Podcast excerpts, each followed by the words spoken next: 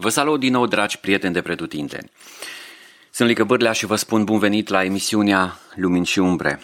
Astăzi vreau să vă vorbesc despre un lucru important și chiar foarte practic în relația unii cu alții și în relația cu Dumnezeu în mod deosebit. Vreau să vă vorbesc despre puterea întrebărilor sau arta de a pune întrebări. Știați că oamenii la care ne uităm cu admirație au de cele mai multe ori un mare talent care îi diferențiază de ceilalți. Și anume, ăștia se pricep mai bine decât ceilalți să adreseze întrebări potrivite. Chiar așa. Am o întrebare pentru ascultătorii acestei emisiuni astăzi. O întrebare pe care de altfel am pus-o unui client la terapie, la consiliere săptămâna trecută.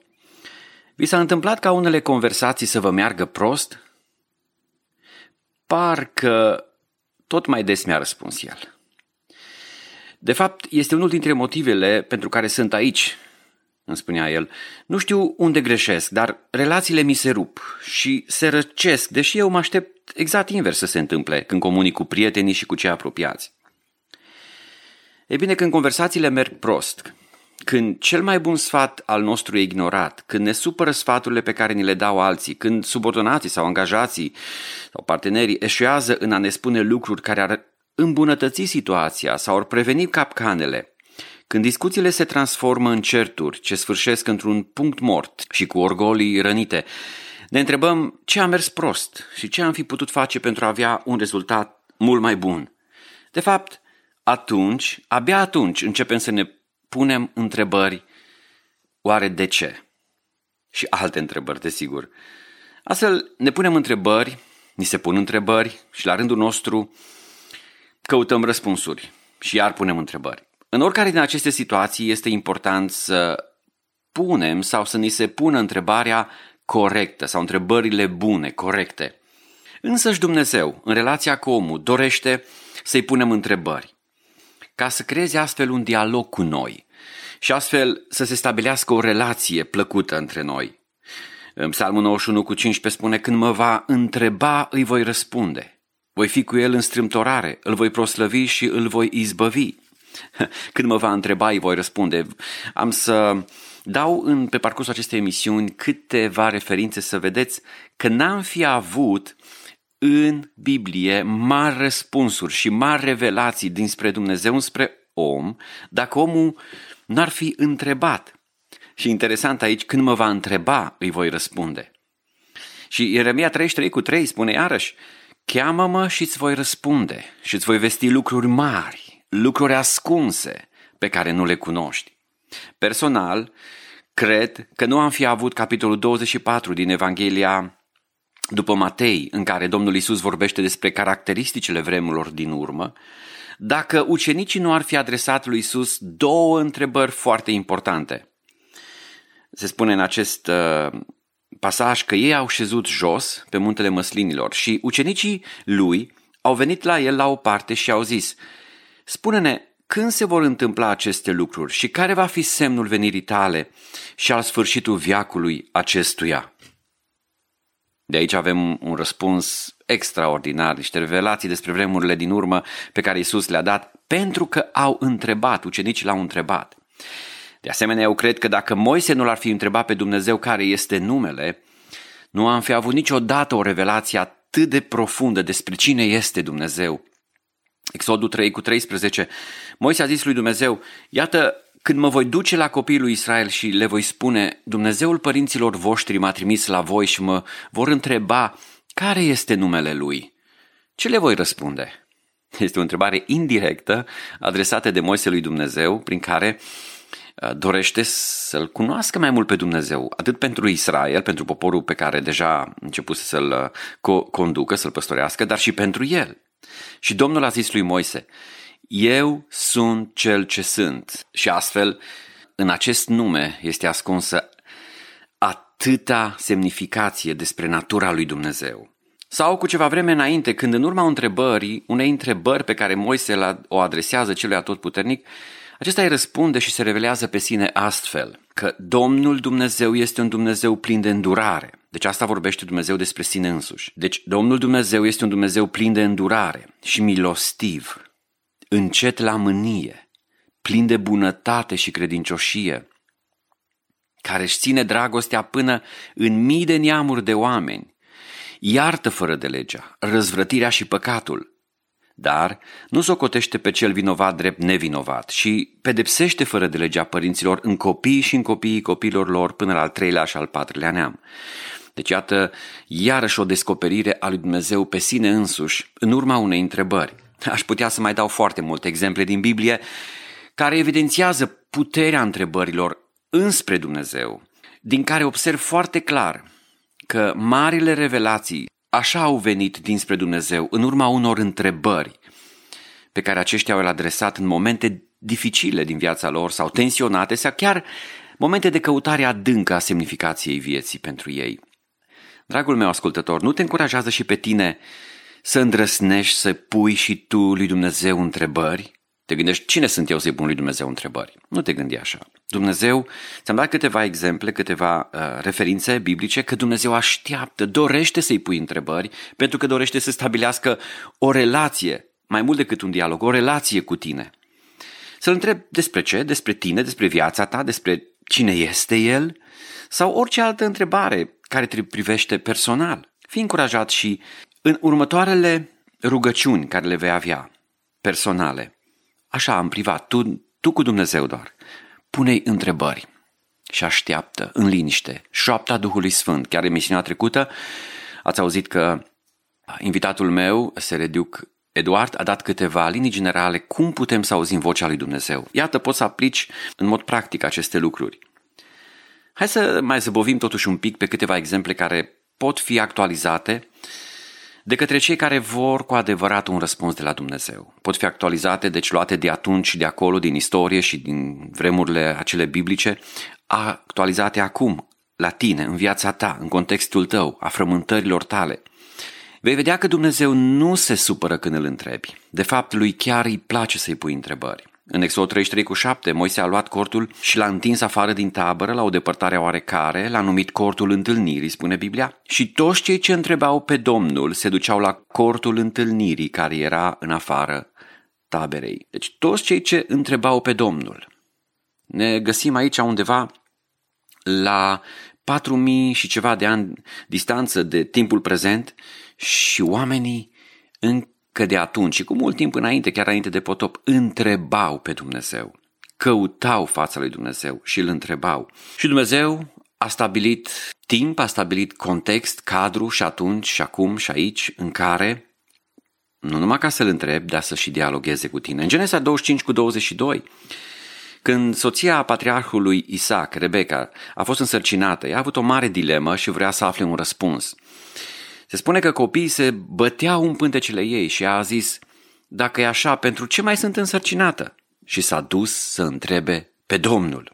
Poate zici, vreau să întreb pe Domnul lucruri adânci, foarte bine, dar iată că și Rebecca a realizat că este ceva dincolo de normal ce se întâmplă în perioada sarcinii ei. Vedem că a născut întrebări în mintea ei și a mers să-l întrebe pe Domnul.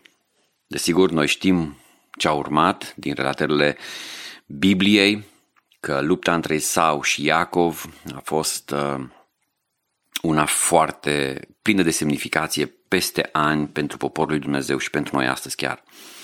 În 2 Împărați 1 cu 6 vedem că Dumnezeu este interesat cum întrebi, pe cine întrebi. Uh, ei au răspuns, asta este textul, un om s-a suit înaintea noastră și ne-a zis, întoarceți-vă la împăratul care v-a trimis și spuneți așa vorbește Domnul. Oare nu este Dumnezeu în Israel de întrebați pe Baal Zebub, Dumnezeul Ecronului? De aceea nu te vei mai da jos din patul în care te-ai suit, ci vei muri. Vedem aici că Dumnezeu este gelos și dorește să-L întrebe pe El, care El este sursa adevărului, a vieții și a rezolvării tuturor problemelor. Mi se pare un pasaj foarte interesant, cel din 2 Cronici 32 cu 31, când Ezechia primește vizita oficială a căpeteniei Babilonului, acele solii care au venit să-l întrebe despre minunia care avusese loc în țară. Spune atunci că însă când au trimis căpeteniile Babilonului, solii ca să, la el ca să-l întrebe de minunea care avusese loc în țară, Dumnezeu l-a părăsit ca să-l încerce, pentru ca să cunoască tot ce era în inima lui. Deci întrebările care ni se adresează, dacă nu avem o atitudine bună, corectă, smerită și dacă nu căutăm slava lui Dumnezeu în toată viața noastră, în tot ce se întâmplă în viața noastră, pentru că aceste solia căpetenilor Babilonului au venit să întrebe despre minunia care nu o săvârșise Ezechia, ci Dumnezeu. Aici omul lui Dumnezeu a avut ocazia să facă o evangelizare de zile mari. Extraordinară ocazie. Însă totuși, când spune expresia l-a părăsit Dumnezeu ca să-l încerce, nu că l-a părăsit, ci și-a retras prezența lui, așa ne, ne încearcă Dumnezeu de multe ori și pe noi, prin întrebările care ni se pun, să vadă ce este în inima noastră, cum răspundem, de fapt cui dăm gloria, de fapt pe cine recunoaștem, de fapt tot ce este în inima noastră, să dă ocazia să, ia, să iasă la suprafață atunci când ni se pun anumite întrebări. Și nu în ultimul rând, din exemplele multe care aș putea să le dau, este și cel în care uh, se întâmplă un lucru interesant la cina cea de taină. După ce a spus aceste cuvinte, Isus a tulburat în Duhul lui, a mărturisit și a zis, adevărat, adevărat vă spun că unul dintre voi mă vinde. Ucenicii se uitau unii la alții și nu înțelegeau despre cine vorbește. Unul din ucenici, acela pe care îl iubea Isus, stătea la masă culcat pe sânul lui Isus. Simon Petru i-a făcut semn să întrebe cine este cel despre care vorbea Isus. Și ucenicul acela s-a rezemat pe pieptul lui Isus și a zis, Doamne, cine este? Isus i-a răspuns, acela căruia îi voi întinde bucățica și o voi da. Și-a întins o bucățică și a dat-o lui Iuda, fiul lui Simon, Iscariotianul. Iarăși Domnul Isus face o pauză, lasă un moment de suspans ca să fie întrebat, parcă. Așa lucrează Dumnezeu, așa lucrează în relația cu noi, că dorește să stabilească o relație cu noi, să-L întrebăm. Deci, când conversațiile merg prost, când cel mai bun sfat al nostru e ignorat, când ne supără sfaturile pe care ne le dau alții și când discuțiile se transformă în certuri și sfârșesc într-un punct mort, cum am spus, cu orgolii rănite, e bine să ne întrebăm ce a mers prost, ce am fi putut face altceva mai altfel sau altceva mai bun, să avem rezultate mai bune. De fapt, e bine să începem să ne punem întrebări serioase și profunde. Întreabă-te deci, cum aș putea face lucrurile mai bine? Și răspunsul este simplu, dar punerea lui în practică nu este deloc. Va trebui să facem cel puțin trei lucruri simple, dar practice. În primul rând, recomand să facem afirmații mai puține. Voi explica despre ce este vorba și la ce mă refer. Apoi, să învățăm să punem mai multe întrebări, având, desigur, o abordare respectoasă în acest sens. Și, în ultimul rând, să ascultăm și să înțelegem mai bine – despre cum să vorbești și cum să asculți s-a vorbit enorm în sute de cărți despre comunicare, dar arta socială de a pune o întrebare a fost în mod bizar neglijată. Și totuși, ceea ce întrebăm și modul în care o facem, lucrurile pe care eu le definesc ca abordare respectuoasă, reprezintă până la urmă baza construirii relațiilor de încredere, care facilitează o mai bună comunicare și, prin urmare, asigură un climat de colaborare acolo unde este necesar pentru a ne face treaba. Celor mai mulți dintre noi le place să facă afirmații și sunt situații în care într-adevăr sunt bune, însă știți, dragi prieteni, care e marea problemă când vine vorba de afirmații? Afirmațiile pun persoana din fața ta într-o poziție inferioară, întotdeauna. Implică faptul că această persoană nu știe încă ce îi spui și că ar trebui să știe lucrul respectiv sau să-l accepte implicit. Pe de altă parte, întrebarea oferă temporar puterea celeilalte persoane angajate în conversație și tot temporar mă face pe mine vulnerabil și e bine asta. Implică faptul că cealaltă persoană știe un lucru de care am nevoie sau pe care vreau să-l știu și eu. O pune în situația de a ocupa scaunul șoferului, dacă pot să spun așa. Îi oferă puterea de a mă ajuta sau de a-mi face rău. Dar Sigur, asta este atunci când suntem vulnerabili, deschizând prin urmare calea construirii unei relații. Dacă nu-mi pasă de comunicare și de construirea unei relații cu cealaltă persoană, atunci e în regulă să fac afirmații, să dai direcții, sfaturi, păreri, non-stop, non-stop. Dar dacă o parte din scopul conversației este de a îmbunătăți comunicarea și de a construi o relație, atunci este mult mai riscant să afirmi decât să întrebi. Am să vă dau un exemplu din ce mi s-a întâmplat săptămâna trecută ca să înțelegeți la ce mă refer când spun că afirmațiile, în loc să clădească un pod în relații, mai degrabă îl distrug. Acum câteva zile eram la Home Depot, un magazin specializat în domeniul construcțiilor, unelte, produse, și eram interesat să mă achiziționez un produs al brandului DeWall, desigur considerat aici în America ca fiind cel mai bun. În acel timp am observat că se apropie de mine un bărbat care mă știa din vedere de la o biserică românească și de mult intenționa să mă cunoască, dar nu a avut timp și n-am avut cadru. A venit deci foarte aproape de mine și a început să-mi spună cu voce foarte stridentă. Brandul DeWall are cel mai scumpe scule și nu cred că merită prețul. Să știți asta de la mine. I-am răspuns, știu că are produse mai scumpe, însă știu și din experiență că sunt foarte de, de mare precizie. La care el a adăugat, o, de bani ăștia vă puteți cumpăra două seturi de la brandul Ryobi. Sunt mult mai ieftine și pot să lucrez cu ele destul de bine. Și în timp ce îmi luam produsul pentru care eram acolo, el continuu îmi spunea apăsat. Eu vă spun că nu merită, deși sunt într-adevăr considerate foarte bune produsele brandului DeWall, totuși sunt foarte scumpe. M-a șocat faptul că nevoia lui de a mă atrage atenția nu numai că a făcut să-mi fie greu să-i răspund într-o manieră pozitivă, dar m-a și ofensat oarecum. Mi-am dat seama că tonul și felul în care a spus ceva au împiedicat construirea unei relații pozitive între noi și au făcut comunicarea ulterioară și mai strânjinătoare. A continuat cu tot felul de afirmații, la adresa firmei DeWall. Poate că intenția lui a fost să mă ajute, dar mie mi s-a părut, sincer, inutilă, datorită faptului că toate sculele mele de lucru sunt de același brand și le cunosc de câțiva ani buni, le cunosc valoarea, precizia de care chiar am nevoie în ceea ce intenționez să fac. În discuția noastră ulterioară a continuat să facă diverse afirmații, afirmații peste afirmații, să-și taleze cunoștințele și să vorbească fără întrerupere cam 20 de minute. Mi-a și luat din timp destul de mult. S-a văzut ușor iritat de faptul că nu i-am ascultat sfatul să îmi cumpăr brandul recomandat de el. El dorea într-adevăr să decunoaștem, însă nu cred că a procedat cel mai potrivit în abordarea mea în acel moment. Dacă vreau să construiesc o relație, trebuie să încep prin a investi ceva în ea, și anume abordare respectoasă. Abordarea respectoasă înseamnă să investesc cheltuind în avans o parte din atenția mea. Întrebarea mea îi transmite celelalte persoane că sunt pregătită să o ascult și mă arăt vulnerabil în fața ei. Uh, apropo, este o carte care circulă pe internet și este foarte bună, Puterea vulnerabilității. Nu e la modă, dar este un shift, un schimb de perspectivă în ceea ce privește uh, a ține distanță față de oameni, a opozant, impunător sau a fi vulnerabil în fața oamenilor. Vă recomand această carte. Da, dacă sunt pregătit și să ascult, să mă arăt vulnerabil, investiția îmi va fi răsplătită.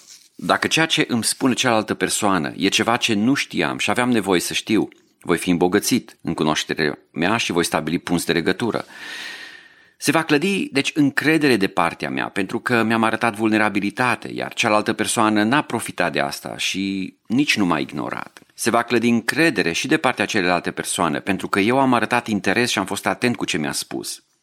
O conversație care construiește relații de încredere este așadar un proces interactiv, în care fiecare participant investește și primește ceva valoros în schimb. Dar oare de ce nu se întâmplă asta în mod obișnuit? Oare nu știm cu toții cum să punem întrebări? Hmm, bineînțeles, noi ne gândim că știm, dar nu reușim să observăm cât de des chiar și întrebările sunt de fapt o altă formă de a face afirmații retorice sau doar pentru a testa dacă ceea ce credem noi e corect. Sper că am reușit să vă fac să observați că într-adevăr suntem înclinați să facem afirmații în loc să punem întrebări pentru că trăim într-o cultură pragmatică, axată pe rezolvarea problemelor, în care este apreciat faptul că știi lucruri și că le spui și altora ceea ce știi și despre ce știi. În cultura aceasta, pune întrebări doar cel care nu știe sau este inferior sau este prost sau fără cultura necesară. Așadar, să trebuiască să întrebi e semn de slăbiciune sau de ignoranță, așa că evităm pe cât posibil să facem asta. Trebuie totuși să avem o ușoară critică asupra ceea ce numim astăzi cultură. Eu zic despre cultura actuală că este individualistă, competitivă și pragmatică. Cei care au rețele de socializare, vă rog să observați cum unii se bagă mereu în seamă, ca musca în lapte, sărind să facă afirmații, critici, observații la unele postări, în loc să pună respectos întrebări de clarificare. Sunt mai multe tipuri de întrebări, o să le număr în curând. Dar în loc să pună întrebări de clarificare, uh, mereu și mereu critică, fac observații și nu cred că este cel mai bun mod și de a stabili relații și nici de a-i reprezenta în fața celor care le citesc aceste critici și aruncări cu noroi. De fapt, în loc să admirăm relațiile, noi prețuim și admirăm în contextul culturii de astăzi competitivitatea individuală, să câștigăm unul în fața celuilalt, să arătăm câte știm, să dominăm conversația cu celălalt, să fim cei mai deștepți, să vindem lucruri de care clientul nu are nevoie, să facem, să ne impunem. Practic, în societatea noastră de azi, orientată spre bani, nu știm cu adevărat în cine să avem încredere și mai rău, nu știm cum să creăm o relație de încredere și să ne facem plăcuți de cei din jur. Sau încercăm să ne facem plăcuți într-un mod uh, hilar sau într-un mod comic, ușor de observat. De aceea unii uh, în astfel de situații sunt catalogați sau etichetați, o să vorbesc o dată despre etichetare, sunt etichetați lingușitori, să zic așa un cuvânt frumos. Nu mă refer aici la umbla după popularitate și admirație, ci mă refer exact la ceea ce am spus, adică la construirea relațiilor de încredere. Dacă vrem să construim un nivel de încredere mai înalt, pentru că recunoaștem dependența noastră față de cineva sau suntem atrași în mod personal de cineva, cum exprimăm asta oare? Cum ne arătăm interesul? Dacă vrem să le transmitem celorlalți că pot avea încredere în noi, cum o facem oare? Dacă vrem să fim de ajutor și grijulii, cum arătăm asta fără să-l jignim neintenționat pe celălalt, oferindu-i ceea ce nu are nevoie sau nu dorește? Sau dacă ne îndrăgostim, atenție tinerilor și nu numai, celor care trebuie să treacă prin acel sezon al îndrăgostirii. Cum construiești uh, acea relație? În toate aceste cazuri, un element cheie este să învățăm să ne arătăm mai vulnerabil prin intermediul abordării respectoase. Vă rog să nu vă supărați că repet expresia abordării respectoase pentru că eu cred că de aici este cheia. Și chiar pornim cu o întrebare, o întrebare adresată într-un mod respectuos. Dumnezeu este, desigur, expertul de la care vrem să învățăm. Și pentru că este tatăl nostru și vrem să învățăm de la el, suntem copiii lui. Și sper să vă amintiți din Biblie atunci când primii oameni au rupt relația lor cu Dumnezeu prin neascultare, la prima întâlnire Adam s-a ascuns de fața Domnului, iar Domnul i-a adresat întrebarea următoare. Unde ești, Adame? Eu văd aici ca un pattern, un model în Biblie, această abordare a lui Dumnezeu, apoi urmând de-a lungul timpurilor, amintiți-vă de Ilie, unde ești Ilie și așa mai departe. În cazul relațiilor rupte, prin întrebări potrivite și acestea puse la momentul potrivit. Dumnezeu nu că nu știa unde este Ilie, dar vrea să ca Ilie să se localizeze, să-și localizeze poziția lui și starea lui spirituală și sufletească în care a ajuns în urma confruntării aprige cu demonii din spatele prorocilor lui Baal. Era într-o stare de depresie, era într-o stare de descurajare, deși avusese victorie, este interesant uh, că de multe ori în urma victorilor mari vin stări de decădere sau de descurajare, este o altă temă care merită abordată, dar vreau în această emisiune să te fac să înțelegi că întrebările bune au o putere mare în ele. O putere care te poate ajuta să crești eficiența profesională și personală, să te ajute să-ți construiești relații de lungă durată și verosimile, să îți vinzi un produs, de ce nu, să îți oferi servicii și ideile, să influențezi clienții și să îi motivezi, să comunici mai bine cu colegii de muncă sau chiar în biserică, unde relațiile deseori sunt greu încercate, acolo unde relațiile se pot rupe sau oamenii stau deseori ca și aricii. Viața depinde de întrebările care le pui și nu de răspunsurile pe care le primești. Și vreau să mai afirm o dată. Viața depinde de întrebările pe care le pui, nu de răspunsurile pe care le primești. Am învățat aici în America acest adevăr și în ultimii 5 ani am învățat foarte multe lucruri în acest sens și mă bucur că la vârsta de 45 de ani am reușit să pășesc cu ajutorul lui Dumnezeu împreună cu familia mea spre lucruri noi, spre schimbări și am îmbrățișat necunoscutul tocmai pentru că nu am vrut să rămân blocat în experiențele inițiale.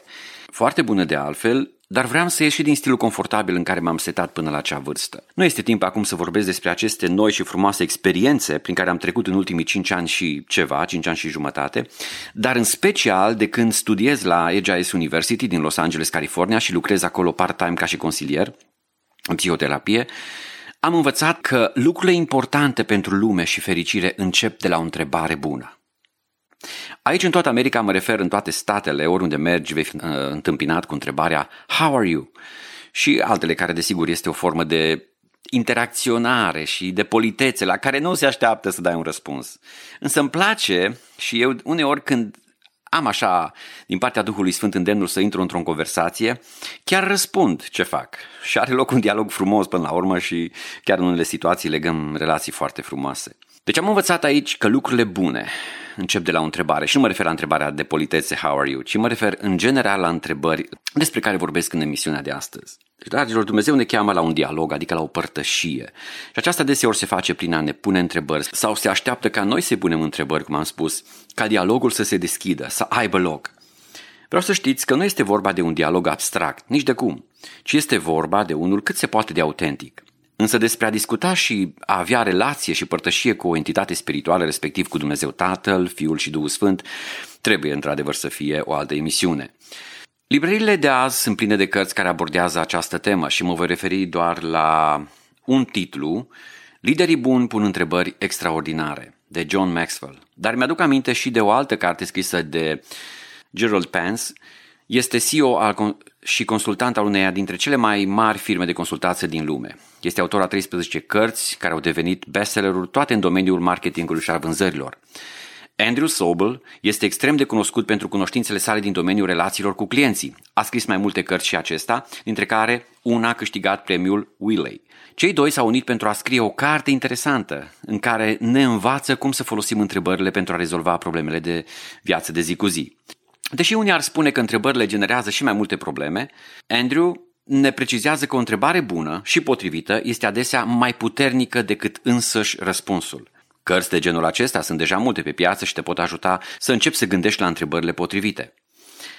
Acestea te provoacă și te ghidează să-ți redefinești unghiul de abordare în relațiile de afaceri, în familie, în conflicte, în toate domeniile vieții unde interacționezi cu oamenii și cu problemele. Întrebările potrivite ne oferă motivații în a învăța și a descoperi lucruri noi și în același timp ne amintesc ce este mai important în viață. Deci am vrut în această primă emisiune despre această temă să vă fac să înțelegeți că întrebările bune au o putere, o putere care te poate ajuta să crești eficiența profesională și personală, să construiești relații de lungă durată și verosimile, așa cum am spus, să-ți vinzi produse, servicii și să stabilești relații de calitate. Voi încheia aici această primă emisiune, urmând să continui săptămâna viitoare cu lucruri pe această temă mai adânci și mai practice. Vă doresc o săptămână binecuvântată și ne auzim lunea viitoare la aceeași emisiune Lumini și Umbre. Fiți foarte binecuvântați!